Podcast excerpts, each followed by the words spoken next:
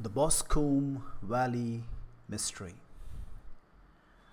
We were seated at breakfast one morning, my wife and I, when the maid brought in a telegram. It was from Sherlock Holmes and ran in this way Have you a couple of days to spare? Have just been wired for from the west of England in connection with Boscombe Valley tragedy. Shall be glad if you'll come with me. Air and scenery perfect Leave Paddington by the 11.15. What do you say, dear? said my wife, looking across to me. Will you go? I really don't know what to say. I have a fairly long list at present. Oh, Anstruther would do your work for you. You have been looking a little pale lately. I think the change would do you good. And you're always so interested in Mr. Sherlock Holmes' cases. I should be ungrateful if I were not. Seeing what I gained through one of them, I answered. But if I am to go, I must pack at once, for I have only half an hour. My experience of camp life in Afghanistan had at least had the effect of making me a prompt and ready traveler. My wants were few and simple, so that in less than the time stated, I was in a cab with my valise, rattling away to Paddington Station. Sherlock Holmes was pacing up and down the platform, his tall, gaunt figure made even gaunter and taller by his long grey travelling cloak and close fitting cloth cap. It is really very good of you to come, Watson, said he. It makes a considerable difference to me, having someone with me on whom I can thoroughly rely. Local aid is always either worthless or else biased. If you will keep the two corner seats, I shall get the tickets. We had the carriage to ourselves, save for an immense litter of papers which Holmes had brought with him. Among these he rummaged and read, with intervals of note taking and of meditation, until we were past Reading. Then he suddenly rolled them all into a gigantic ball and tossed them up onto the rack. Have you heard anything of the case? he asked. Not a word. I have not seen a paper for some days. The London press has not had very full accounts. I've just been looking through all the recent papers in order to master the particulars. It seems, from what I gather, to be one of those simple cases which are so extremely difficult. That sounds a little paradoxical. But it is profoundly true. Singularity is almost invariably a clue. The more featureless and commonplace a crime is, the more difficult it is to bring it home. In this case, however, they have established a very serious case against the son of the murdered man. It is a murder, then. Well, it is conjectured to be so. I shall take nothing for granted until I have the opportunity of looking personally into it. I'll explain the state of things to you as far as I have been able to understand it in a very few words. Boscombe Valley is a country district not very far from Ross in Herefordshire. The largest landed proprietor in that part is a Mr. John Turner, who made his money in Australia and returned some years ago to the old country. One of the farms which he held, that of Heatherley, was led to Mr. Charles McCarthy, who was also an ex Australian. The men had known each other in the colonies, so that it was not unnatural that when they came to settle down, they should do so as near each other as possible. Turner was apparently the richer man, so McCarthy became his tenant, but still remained, it seems, upon terms of perfect equality, as they were frequently together. McCarthy had one son, a lad of 18, and Turner had an only daughter of the same age, but neither of them had wives living. They appear to have avoided the society of the neighboring English families and to have led retired lives, though both the McCarthys were fond of sport and were frequently seen at the race meetings of the neighborhood. McCarthy kept two servants, a man and a girl Turner had a considerable household, some half dozen at the least. That is as much as I have been able to gather about the families. Now, for the facts. On June 3rd, that is, on Monday last, McCarthy left his house at Heatherley about 3 in the afternoon and walked down to the Boscombe Pool, which is a small lake formed by the spreading out of the stream which runs down the Boscombe Valley. He had been out with a serving man in the morning at Ross, and he had told the man that he must hurry, as he had an appointment of importance to keep at three. From that appointment, he never came back alive. From Hatherley farmhouse to the Boscombe pool is a quarter of a mile, and two people saw him as he passed over this ground. One was an old woman whose name is not mentioned, and the other was William Crowder, a gamekeeper in the employ of Mr. Turner. Both these witnesses deposed that Mr. McCarthy was walking alone. The gamekeeper adds that within a few minutes of his seeing Mr. McCarthy pass, he had seen his son, Mr. James McCarthy, going the same way with a gun under his arm. To the best of his belief, the father was actually in sight at the time and the son was following him. He thought no more of the matter until he heard in the evening of the tragedy that had occurred. The two McCarthys were seen after the time when William Crowder, the gamekeeper, lost sight of them. The Boscombe pool is thickly wooded round, with just a fringe of grass and of reeds round the edge. A girl of fourteen, Patience Moran, who is the daughter of the lodge keeper of the Boscombe Valley estate, was in one of the woods picking flowers. She states that while she was there, she saw at the border of the wood and close by the lake Mr. McCarthy and his son, and that they appeared to be having a violent quarrel. She heard Mr. McCarthy, the elder, using very strong language to his son and she saw the latter raise up his hand as if to strike his father. She was so frightened by their violence that she ran away and told her mother when she reached home that she had left the two McCarthys quarreling near Boscombe Pool and that she was afraid they were going to fight. She had hardly said the words when young Mr. McCarthy came running up to the lodge to say that he had found his father dead in the wood and to ask for the help of the lodge keeper. He was much excited, without either his gun or his hat, and his right hand and sleeve were observed to be stained with fresh blood. On following him, they found the dead body stretched out upon the grass beside the pool. The head had been beaten in by repeated blows of some heavy and blunt weapon. The injuries were such as might very well have been inflicted by the butt end of his son's gun, which was found lying on the grass within a few paces of the body. Under these circumstances, the young man was instantly arrested, and a verdict of wilful murder having been returned at the inquest on Tuesday, he was on Wednesday brought before the magistrate at Ross, who have referred the case to the next assizes. Those are the main facts of the case as they came out before the coroner and the police court. I could hardly imagine a more damning case, I remarked. If ever circumstantial evidence pointed to a criminal, it does so here. Circumstantial evidence is a very tricky thing, answered Holmes thoughtfully. It may seem to point very straight to one thing, but if you shift your own point of view a little, you may find it pointing in an equally uncompromising manner to something entirely different. It must be confessed, however, that the case looks exceedingly grave against the young man, and it is very possible that he is indeed the culprit. There are several people in the neighborhood, however, and among them Miss Turner, the daughter of the neighboring landowner, who believe in his innocence and who have retained Lestrade whom you may recollect in connection with the study in Scarlet, to work out the case in his interest. Lestrade, being rather puzzled, has referred the case to me, and hence it is that two middle aged gentlemen are flying westward at fifty miles an hour instead of quietly digesting their breakfast at home.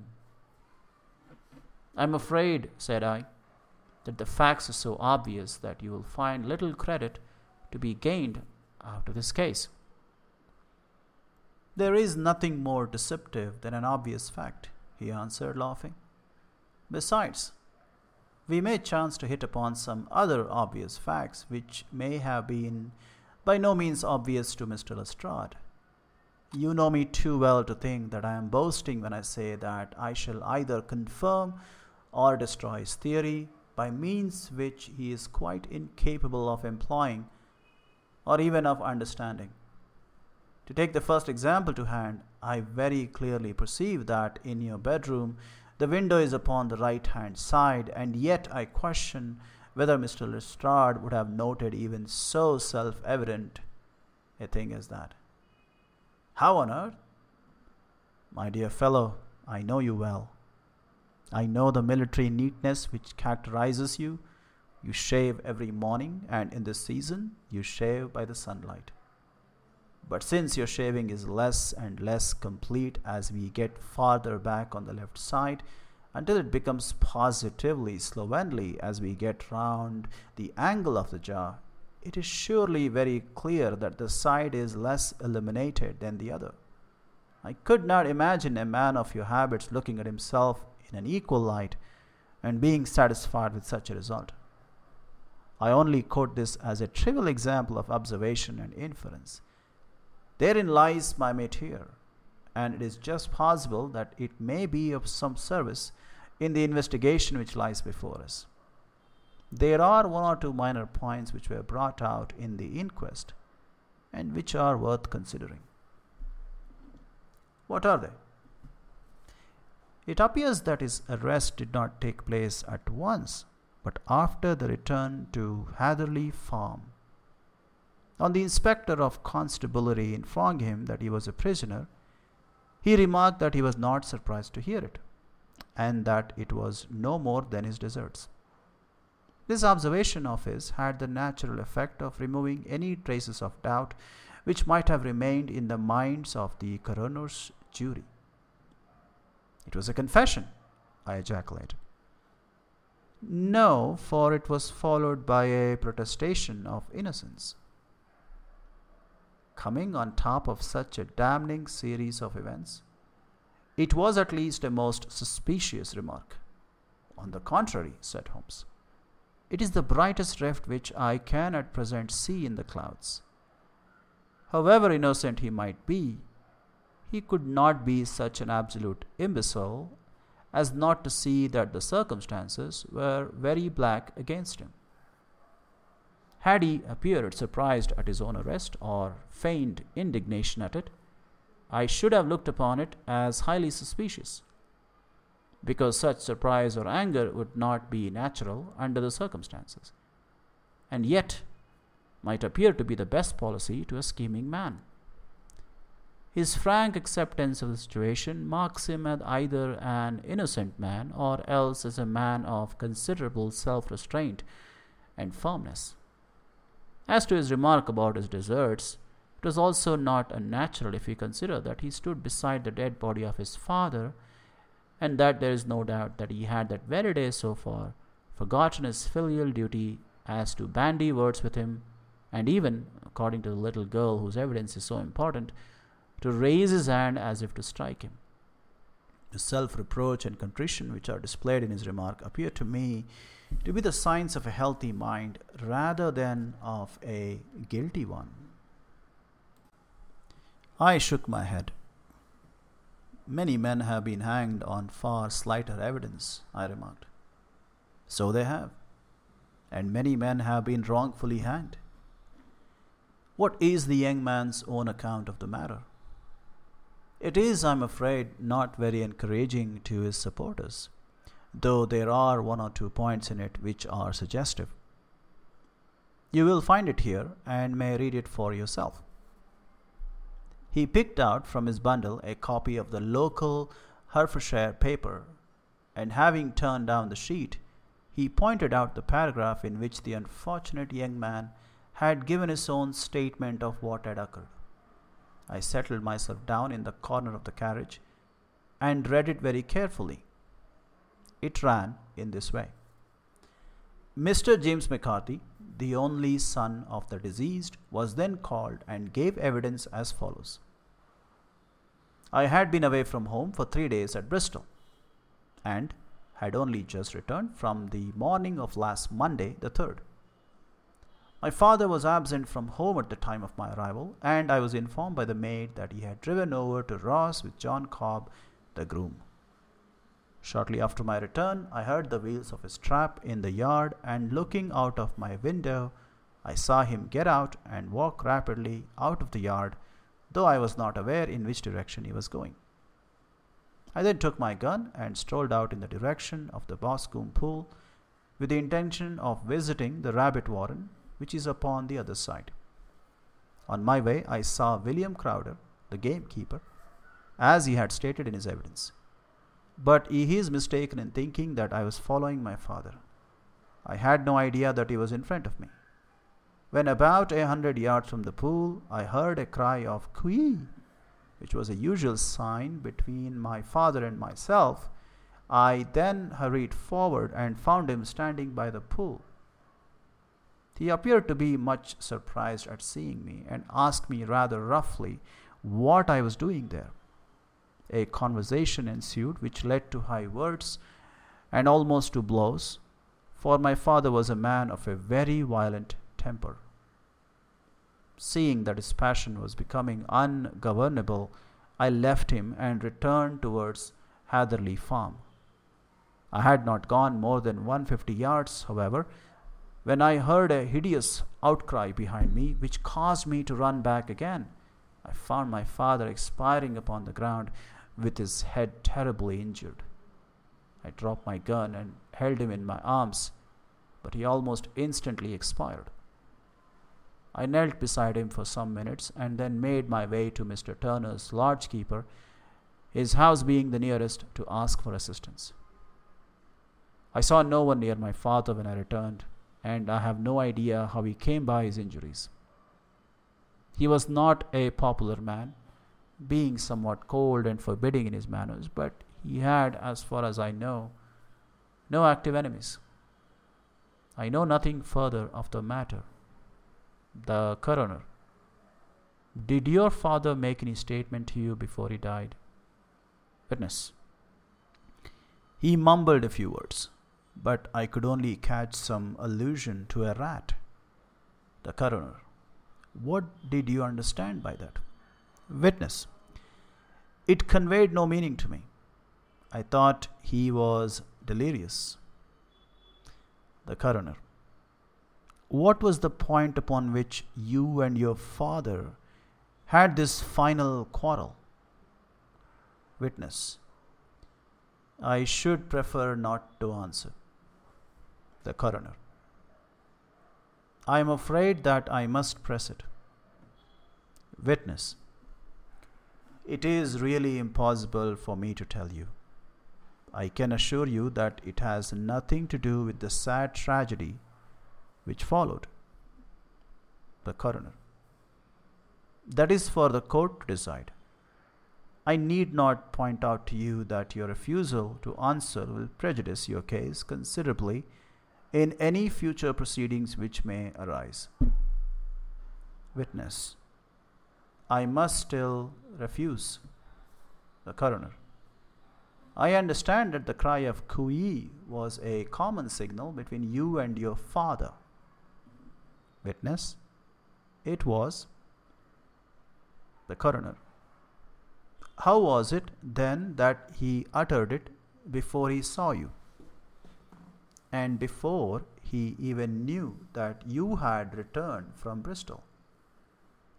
Witness with considerable confusion, I do not know.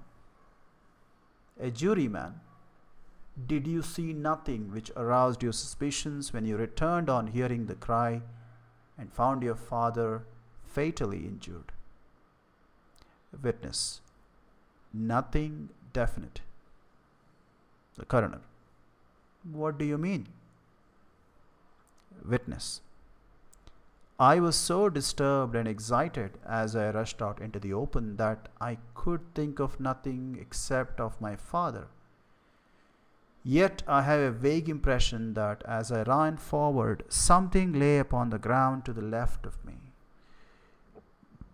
It seemed to me to be something grey in colour, a coat of some sort, or a plaid, perhaps.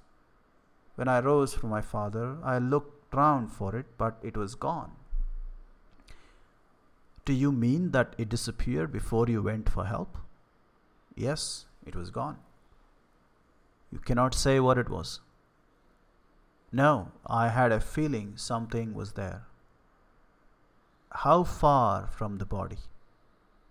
A dozen yards or so. And how far from the edge of the wood? About the same.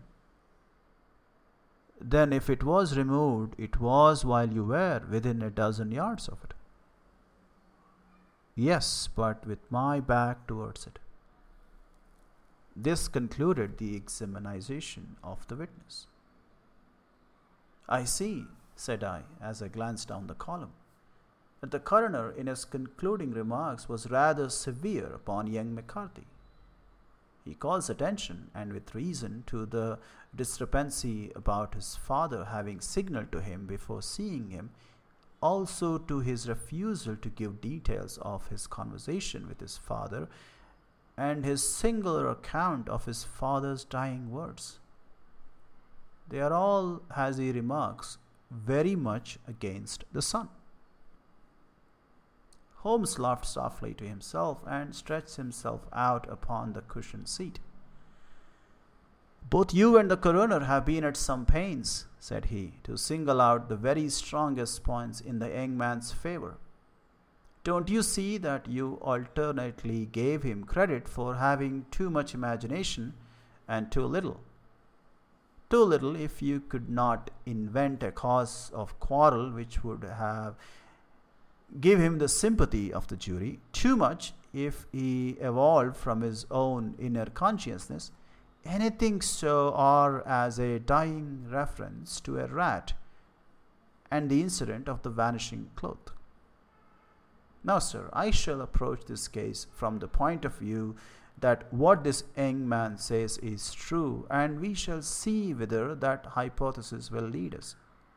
And now, here is my pocket Petrarch, and not another word shall I say of this case until we are on the scene of action. We lunch at Swindon, and I see that we shall be there in twenty minutes. It was nearly four o'clock when we at last, after passing through the beautiful Stroud Valley and over the broad, gleaming Severn, found ourselves at the pretty little country town of Ross. A lean, ferret like man, furtive and sly looking, was waiting for us upon the platform in spite of the light brown dust coat and leather leggings which he wore in deference to his rustic surroundings, I had no difficulty in recognizing Lestrade of Scotland Yard. With him, we drove to the Hereford Arms, where a room had already been engaged for us. I've ordered a carriage, said Lestrade as we sat over a cup of tea. I knew your energetic nature and that you would not be happy until you had been on the scene of the crime. It was very nice and complimentary of you, Holmes answered. It is entirely a question of barometric pressure. Lestrade looked startled. I do not quite follow, he said. How is the glass? Twenty nine, I see. No wind, and not a cloud in the sky. I have a case full of cigarettes here which need smoking, and the sofa is very much superior to the usual country hotel abomination. I do not think that it is probable that I shall use the carriage tonight.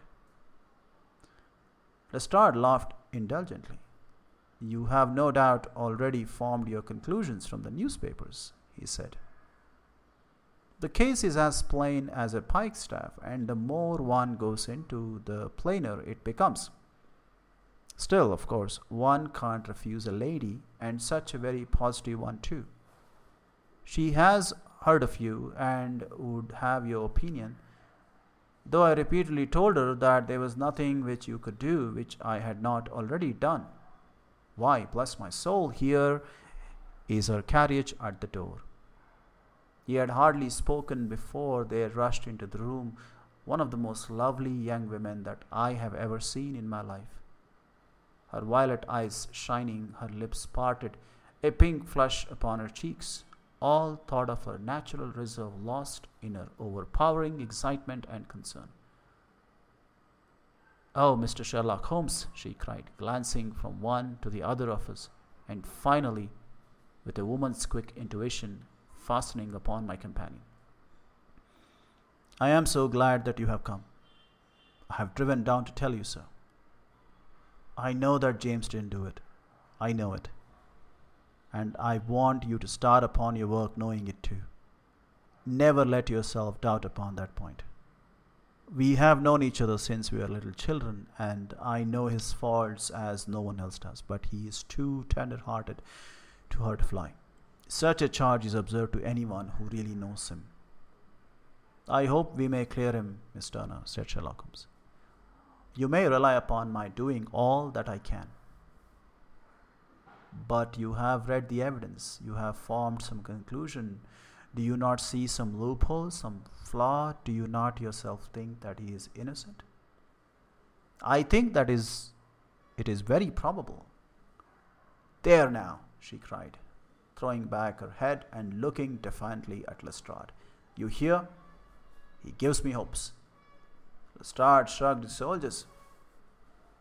I'm afraid that my colleague has been a little quick in forming his conclusions, he said. But he is right. Oh, I know that he is right. James never did it. And about his quarrel with his father, I am sure that the reason why he would not speak about it to the coroner was because I was concerned in it. In what way? asked Holmes. It is no time for me to hide anything. James and his father had many disagreements about me. Mr. McCarthy was very anxious that there should be a marriage between us. James and I have always loved each other as brother and sister, but of course, he is young and has seen very little of life yet. And and well, he naturally did not wish to do anything like that yet. So there were quarrels, and this, I am sure, was one of them. And your father? asked Holmes. Was he in favor of such a union? No, he was averse to it also. No one but Mr. McCarthy was in favor of it. A quick blush passed over her fresh young face as Holmes shot one of his keen, questioning glances at her. Thank you for this information, said he. Uh, may I see your father if I call tomorrow? I am afraid the doctor won't allow it. The doctor? Yes, have you not heard? Poor father has never been strong for years back, but this has broken him down completely. He has taken to his bed, and Dr. Willows says that he is a wreck and that his nervous system is shattered. Mr. McCarthy was the only man alive who had known Dad in the old days in Victoria. Ah, in Victoria, that is important. Yes, at the mines. Quite so. At the gold mines, where, as I understand, Mr. Turner made his money? Yes, certainly. Thank you, Miss Turner. You have been of material assistance to me. You will tell me if you have any news tomorrow. No doubt you will go to the prison to see James. Oh, if you do, Mr. Holmes, do tell him that I know him to be innocent. I will, Miss Turner. I must go home now, for Dad is very ill and he misses me so if I leave him. Goodbye, and God help you in your undertaking. She hurried from the room as impulsively as she had entered, and we heard the wheels of her carriage rattle off down the street. I am ashamed of you, Holmes, said Lestrade with dignity after a few minutes' silence. Why should you raise up hopes which you are bound to disappoint? I am not over tender of heart, but I call it cruel. I think that I see my way to clearing James McCarthy, said Holmes. Have you an order to see him in prison? Yes, but only for you and me. Then I shall reconsider my resolution about going out. We have still time to take a train to Hereford and see him tonight. Ample. Then let us do so. Watson, I fear that you'll find it very slow, but I shall only be away a couple of hours. I walked down to the station with them and then wandered through the streets of the little town, finally returning to the hotel where I lay upon the sofa and tried to interest myself in a yellow back novel. The puny plot of the story was so thin, however, when compared to the deep mystery through which we were groping. And I found my attention wander so continually from the action to the fact that I at last flung it across the room and gave myself up entirely to a consideration of the events of the day. Supposing that this unhappy young man's story were absolutely true, then what hellish thing, what absolutely unforeseen and extraordinary calamity could have occurred between the time when he parted from his father and the moment when, drawn back by screams, he rushed into the glade. It was something terrible and deadly. What could it be? Might not the nature of the injuries reveal something to my medical instincts? I rang the bell and called for the weekly county paper, which contained a verbatim account of the inquest. In the surgeon's deposition, it was stated that the posterior third of the left parietal bone and the left half of the occipital bone had been shattered by a heavy blow from a blunt weapon. I marked the spot upon my own head. Clearly, such a blow must have been struck from behind. That was to some extent in favor of the accused, as when seen quarreling, he was face to face with his father. Still, it did not go for very much, for the older man might have turned his back before the blow fell. Still, might be worthwhile to call Holmes' attention to it. Then there was the peculiar dying reference to a rat. What could that mean? It could not be delirium. A man dying from a sudden blow does not commonly become delirious. No, it was more likely to be an attempt to explain how he met his fate. But what could it indicate? I cudgeled my brains to find some possible explanation. And then the incident of the grey cloth seen by young McCarthy. If that were true, the murderer must have dropped some part of his dress, presumably his overcoat, in his flight, and must have had the hardihood to return and to carry it away at the instant when the son was kneeling with his back turned not a dozen paces off. What a tissue of mysteries and improbabilities the whole thing was. I did not wonder at Lestrade's opinion, and yet I had so much faith in Sherlock Holmes' insight that I could not lose hope as long as every fresh fact seemed to strengthen his conviction of young McCarthy's innocence. It was late before Sherlock Holmes returned. He came back alone, for Lestrade was staying in lodgings in the town. The glass still keeps very high, he remarked as he sat down. It is of importance that it should not rain before we are able to go over the ground. On the other hand, a man should be at his very best and keenest for such nice work as that, and I did not wish to do it when fagged by a long journey. I have seen young McCarthy. And what did you learn from him? Nothing. Could he throw no light? None at all. I was inclined to think at one time that he knew who had done it, and was screening him or her, but I am convinced now that he is as puzzled as everyone else. He is not a very quick witted youth, though comely to look at, and I should think sound at heart. I cannot admire his taste, I remarked, if it is indeed a fact that he was averse to a marriage with so charming a young lady as this Miss Turner. Ah, thereby hangs a rather painful tale. This fellow is madly, insanely in love with her, but some two years ago, when he was only a lad and before he really knew her, for she had been away five years at a boarding school, what does the idiot do but get into the clutches of a barmaid in Bristol and marry her at a registry office? No one knows a word of the matter, but you can imagine how maddening it must be to him to be upbraided for not doing what he would give his very eyes to do, but what he knows to be absolutely impossible. It was sheer frenzy of this sort which made him throw his hands up into the air when his father, at their last interview, was goading him on to propose to Miss Turner. On the other hand, he had no means of supporting himself, and his father, who was by all accounts a very hard man, would have thrown him over utterly had he known the truth.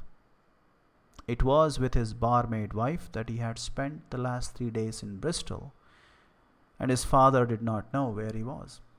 Mark that point, it is of importance.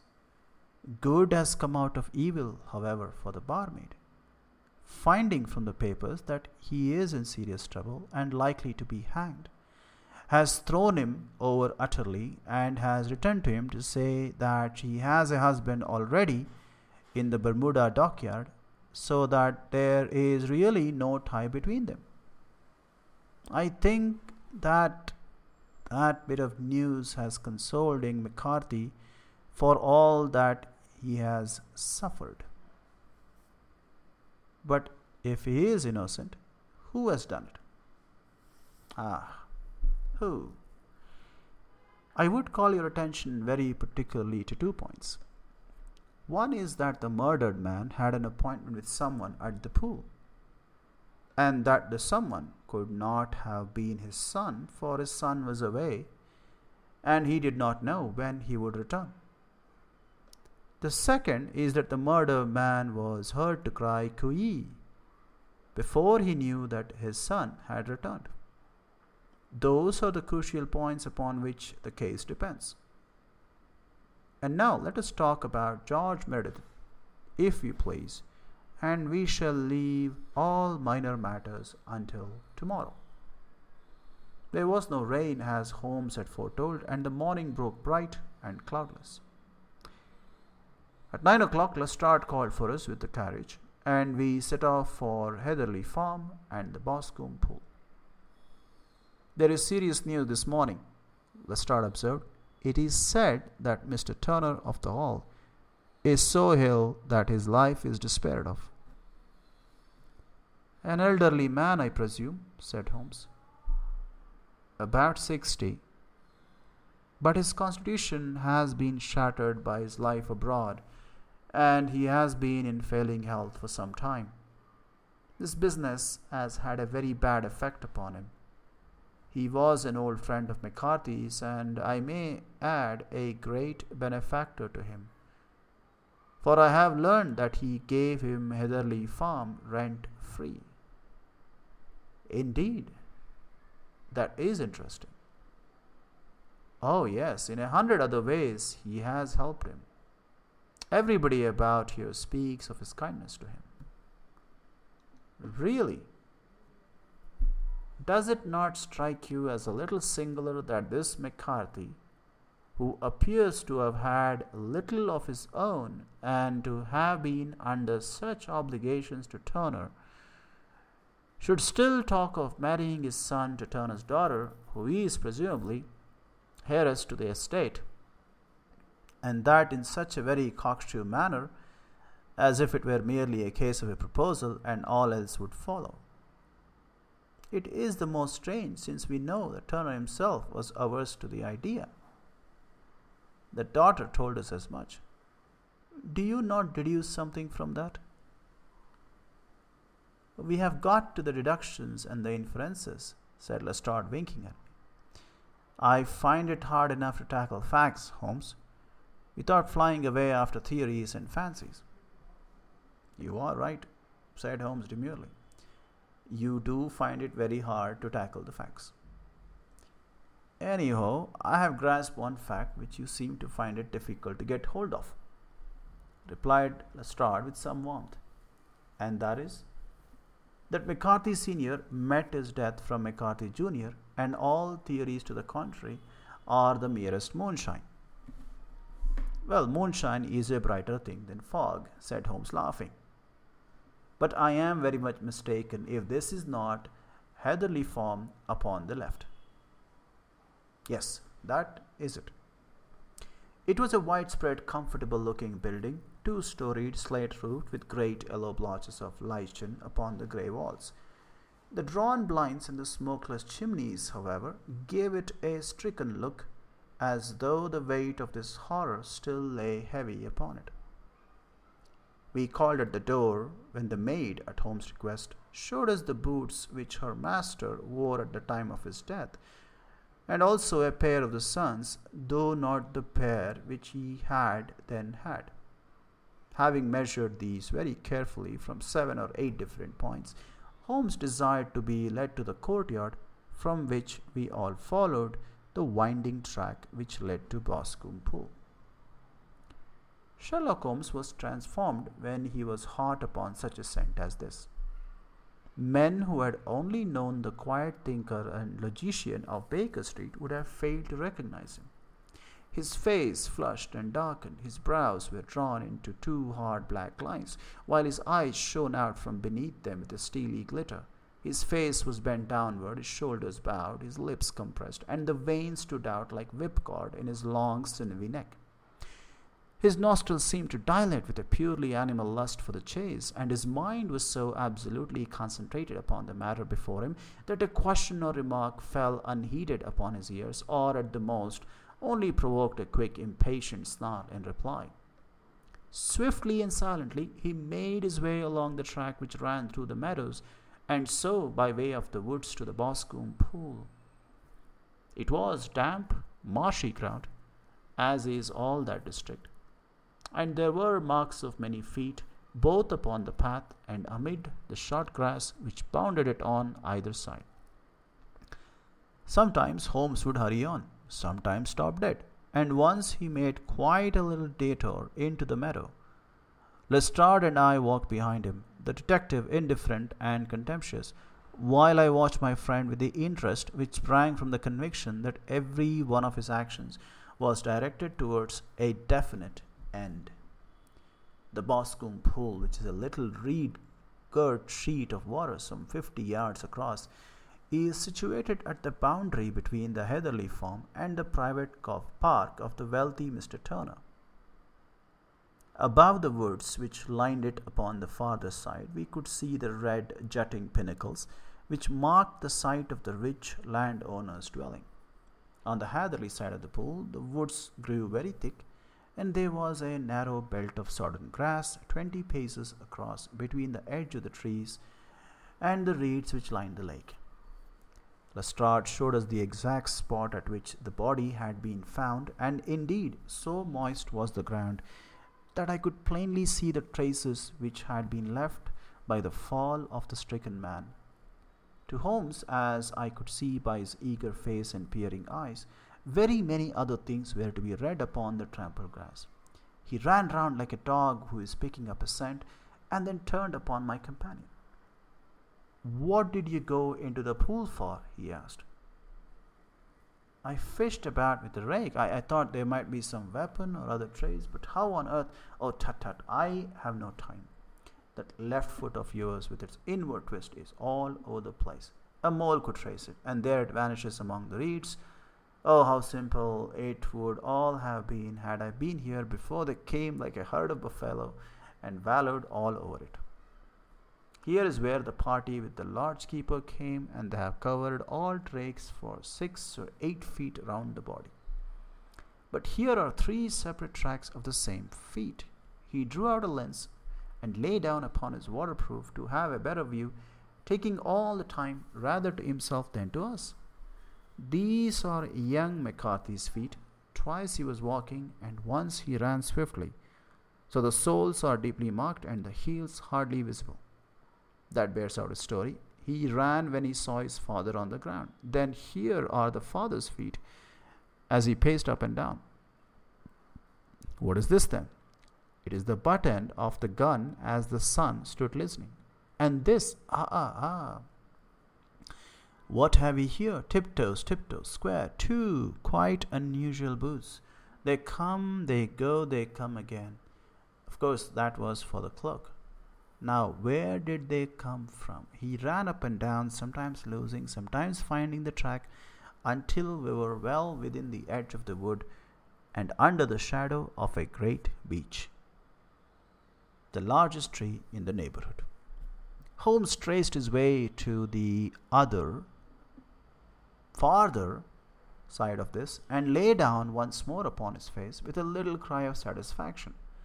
For a long time he remained there, turning over the leaves and dried sticks, gathering up what seemed me to be dust into an envelope and examining with his lens not only the ground but even the bark of the tree as far as he could reach.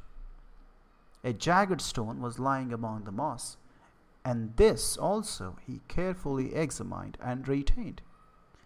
Then he followed a pathway through the wood until he came to the high road where all traces were lost.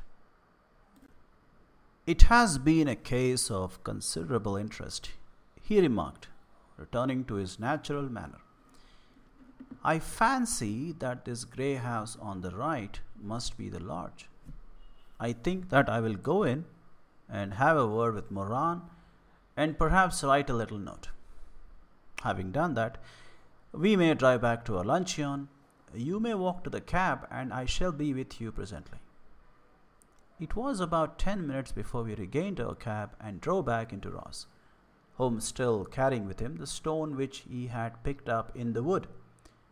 This may interest you, Lestrade, he remarked, holding it out. The murder was done with it. I see no marks. There are none. How do you know that? The grass was growing under it. It had only lain there a few days. There were no sign of a place whence it had been taken. It corresponds with the injuries. There is no sign of any other weapon. And the murderer is a tall man, left handed, limps with the right leg, wears thick soled shooting boots and a grey cloak, smokes Indian cigars, uses a cigar holder, and carries a blunt penknife in his pocket. There are several other indications, but these may be enough to aid us in our search. Lestrade laughed. I'm afraid that I'm still a skeptic, he said. Theories are all very well, but we have had to deal with a hard headed British jury. Nous verrons, answered Holmes calmly. You work your own method, and I shall work mine. I shall be busy this afternoon, and I shall probably return to London by the evening train. And leave your case unfinished? No, finish. But the mystery, it is solved. Who was the criminal then? The gentleman I describe. But who is he? Surely it would not be difficult to find out. This is not such a populous neighborhood. The Lestrade shrugged his shoulders. I am a practical man, he said, and I really cannot undertake to go about the country looking for a left handed gentleman with a game leg. I should become the laughing stock of Scotland Yard. All right, said Holmes quietly. I've given you the chance. Here are your lodgings. Goodbye. I shall drop you a line before I leave. Having left Lestrade at his rooms, we drove to our hotel, where we found lunch upon the table. Holmes was silent and buried in thought with a pained expression upon his face, as one who finds himself in a perplexing position. Look here, Watson, he said when the cloth was cleared. Just sit down in this chair and let me preach to you for a little. I don't know quite what to do, and I should value your advice. Light a cigar and let me expound. Pray do so. Well, now, in considering this case, there are two points about young McCarthy's narrative which struck us both instantly, although they impressed me in his favor and you against him. One was the fact that his father should, according to his account, cry Cooee before seeing him. The other was his singular dying reference to a rat. He mumbled several words, you understand, but that was all that caught the son's ear. Now, from this double point, our research must commence, and we will begin it by presuming that what the lad says is absolutely true. What of this Cooee then? Well, obviously, it could not have been meant for the son. The son, as far as he knew, was in Bristol. It was mere chance that he was within earshot. The Cooee was meant to attract the attention of whoever it was that he had the appointment with. But Cooee is a distinctly Australian cry and one which is used between Australians. There is a strong presumption that the person whom McCarthy expected to meet him at Boscombe Pool was someone who had been in Australia. What of the rat then? Sherlock Holmes took a folded paper from his pocket and flattened it out on the table. This is a map of the colony of Victoria, he said. I wired to Bristol for it last night. He put his hand over part of the map. What do you read? Ballarat. I read, and now he raised his hand. Ballarat. Quite so. That was the word the man uttered, of which his son only caught the last two syllables. He was trying to utter the name of his murderer, so and so, of Ballarat. It is wonderful, I explained. It is obvious. And now you see, I had narrowed the field down considerably. The possession of a grey garment was a third point, which, granting the son's statement to be correct, was a certainty. We have come now out of mere vagueness to the definite conception of an Australian from Ballarat with a grey cloak. Certainly. And one who was at home in the district, for the pool can only be approached by the farm or by the estate, where strangers could hardly wander. Quite so. Then comes our expedition of today. By an examination of the ground, I gained the trifling details which I gave to that imbecile Lestrade as to the personality of the criminal. But how did you gain them? You know my method. It is founded upon the observation of trifles. His height, I know that you might roughly judge from the length of his stride. His boots, too, might be told from their traces. Yes, they were peculiar boots, Uh, but his lameness. The impression of his right foot was always less distinct than his left. He put less weight upon it. Why? Because he limped. He was lame. But his left handedness. You were yourself struck by the nature of the injury as recorded by the surgeon at the inquest. Blow was struck from immediately behind and yet was upon the left side. Now, how can that be unless it were by a left handed man? He had stood behind the tree during the interview between the father and son. He had even smoked there. I found the ash of a cigar, which my special knowledge of tobacco ashes enabled me to pronounce as an Indian cigar. I have, as you know, devoted some attention to this and written a little monograph on the ashes of 140 different varieties of pipe, cigar, and cigarette tobacco. Having found the ash, I then looked round and discovered the stump among the moss where he had tossed it. It was an Indian cigar of the variety which are rolled in Rotterdam and the cigar holder, I could see that the end had not been in his mouth. Therefore, he used a holder. The tip had been cut off, not bitten off, but the cut was not a clean one, so I deduced a blunt penknife. Holmes, I said, you've drawn a net round this man from which he cannot escape, and you have saved an innocent human life as truly as if you had cut the cord which was hanging him.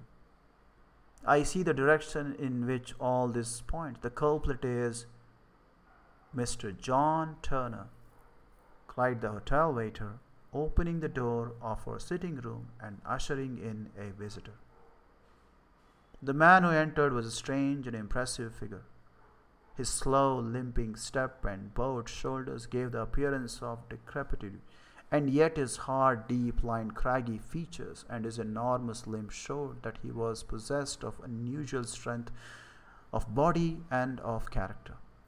His tangled beard, grizzled hair, and outstanding drooping eyebrows combined to give an air of dignity and power to his appearance but his face was of an ashen white, while his lips and the corners of his nostrils were tinged with a shade of blue. It was clear to me at a glance that he was in the grip of some deadly and chronic disease.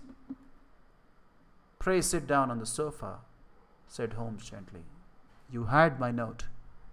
Yes. The lodge keeper brought it up. You said that you wished to see me here to avoid scandal. I thought people would talk if I went to the hall. And why did you wish to see me? He looked across at my companion with despair in his very eyes, as though his question was already answered. yes, said Holmes, answering the look rather than the words. It is so. I know all about McCarthy. The old man sank his face in his hands. God help me, he cried. But I would not have let the young man come to harm. I give you my word that I would have spoken out if it went against him at the Assizes. I am glad to hear you say so, said Holmes gravely. I would have spoken now had it not been for my dear girl. It would break her heart. It will break her heart when she hears that I am arrested. It may not come to that, said Holmes. What? I am no official agent. I understand that it was your daughter who required my presence here, and I am acting in her interest. Young McCarthy must be got off, however. I am a dying man, said old Turner. I have had diabetes for years. My doctor says it is a question whether I shall live a month. Yet I would rather die under my own roof than in a jail. Holmes rose and sat down at the table with his pen in his hand and a bundle of paper before him. Just tell us the truth, he said. I shall jot down the facts, you will sign it, and Watson here can witness it. Then I could produce your confession at the last extremity to save young McCarthy. I promise you that I shall not use it unless it is absolutely needed. It's as well, said the old man. It's a question whether I shall live to the Assizes, so it matters little to me. But I should wish to spare Alice the shock. And now I will make the thing clear to you. It has been a long time in the acting, but will not take me long to tell. You didn't know this dead man, McCarthy. He was a devil incarnate. I tell you that. God keep you out of the clutches of such a man as he. His grip has been upon me these twenty years, and he has blasted my life. I'll tell you first how I came to be in his power. It was in the early 60s at the diggings. I was a young chap then, hard blooded and reckless, ready to turn my hand at anything. I got among bad companions, took to drink, had no luck with my claim, took to the bush, and in a word became what you would call over here a highway robber. There were six of us, and we had a wild, free life of it, sticking up a station from time to time or stopping the wagons on the road to the diggings. Black Jack of Ballarat was the name I went under, and our party is still remembered in the colony as the Ballarat Gang. One day a gold convoy came down from Ballarat to Melbourne, and we lay in wait for it and attacked it. There were six troopers and six of us, so it was a close thing, but we emptied four of their saddles at the first volley. Three of our boys were killed, however, before we got the swag. I put my pistol to the head of the wagon driver, who was this very man, McCarthy. I wished to the Lord that I had shot him then, but I spared him though, saw, though I saw his wicked little eyes fixed on my face, as though to remember every feature. We got away with the gold, became wealthy men, and made our way over to England without being suspected. There I parted from my old pals and determined to settle down to a quiet and respectable life. I bought this estate, which chanced to be in the market, and I set myself to do a little good with my money to make up for the way in which I had earned it. I married too, and though my wife died young, she left me my dear little Alice. Even when she was just a baby, her wee aunt seemed to lead me down the right path as nothing else had ever done. In a word, I turned over a new leaf and did my best to make up for the past. All was going well when McCarthy laid his grip upon me. I had gone up to town about an investment and I met him in Regent Street with hardly a coat to his back or a boot to his foot. Here we are, Jack, says he, touching me on the arm. We'll be as good as a family to you. There's two of us, me and my son, and you can have the keeping of us if you don't. It's a fine, law abiding country, is England, and there's always a policeman within hail. Well, down they came to the West Country, there was no shaking them off. And there they have lived rent free on my best land ever since. There was no rest for me, no peace, no forgetfulness. Turn where I would, there was his cunning, grinning face at my elbow. It grew worse as Alice grew up, for he soon saw I was more afraid of her knowing my past than of the police. Whatever he wanted, he must have, and whatever it was, I gave him without question land, money, houses, until at last he asked a thing which I could not give. He asked for Alice. His son, you see, had grown up, and so had my girl and as I was known to be in weak health, it seemed a fine stroke to him that his lad should step into the whole property. But there I was firm. I would not have his cursed stock mixed with mine. Not that I had any dislike to the lad, but his blood was in him, and that was enough. I stood firm. McCarthy threatened. I braved him to do his worst. We were to meet at the pool midway between our houses to talk it over. When I went down there, I found him talking with his son, so I smoked a cigar and waited behind a tree until he should be alone. But as I listened to his talk, all that was black and bitter in me seemed to come uppermost. He was urging his son to marry my daughter with as little regard for what she might think as if she were a slut from off the streets. It drove me mad to think that I and all that I held most dear should be in the power of such a man as this could I not snap the bond?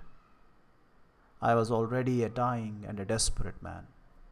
Though clear of mind and fairly strong of limb, I knew that my own fate was sealed. But my memory and my girl, both could be saved if I could but silence that foul tongue. I did it, Mr. Holmes. I would do it again. Deeply as I have sinned, I have led a life of martyrdom to atone for it. But that my girl should be entangled in the same meshes which held me was more than I could suffer. I struck him down with no more compunction than if he had been some foul and venomous beast. His cry brought back his son, but I had gained the cover of the wood, though I was forced to go back to fetch the cloak which I had dropped in my flight. That is the true story, gentlemen, of all that occurred.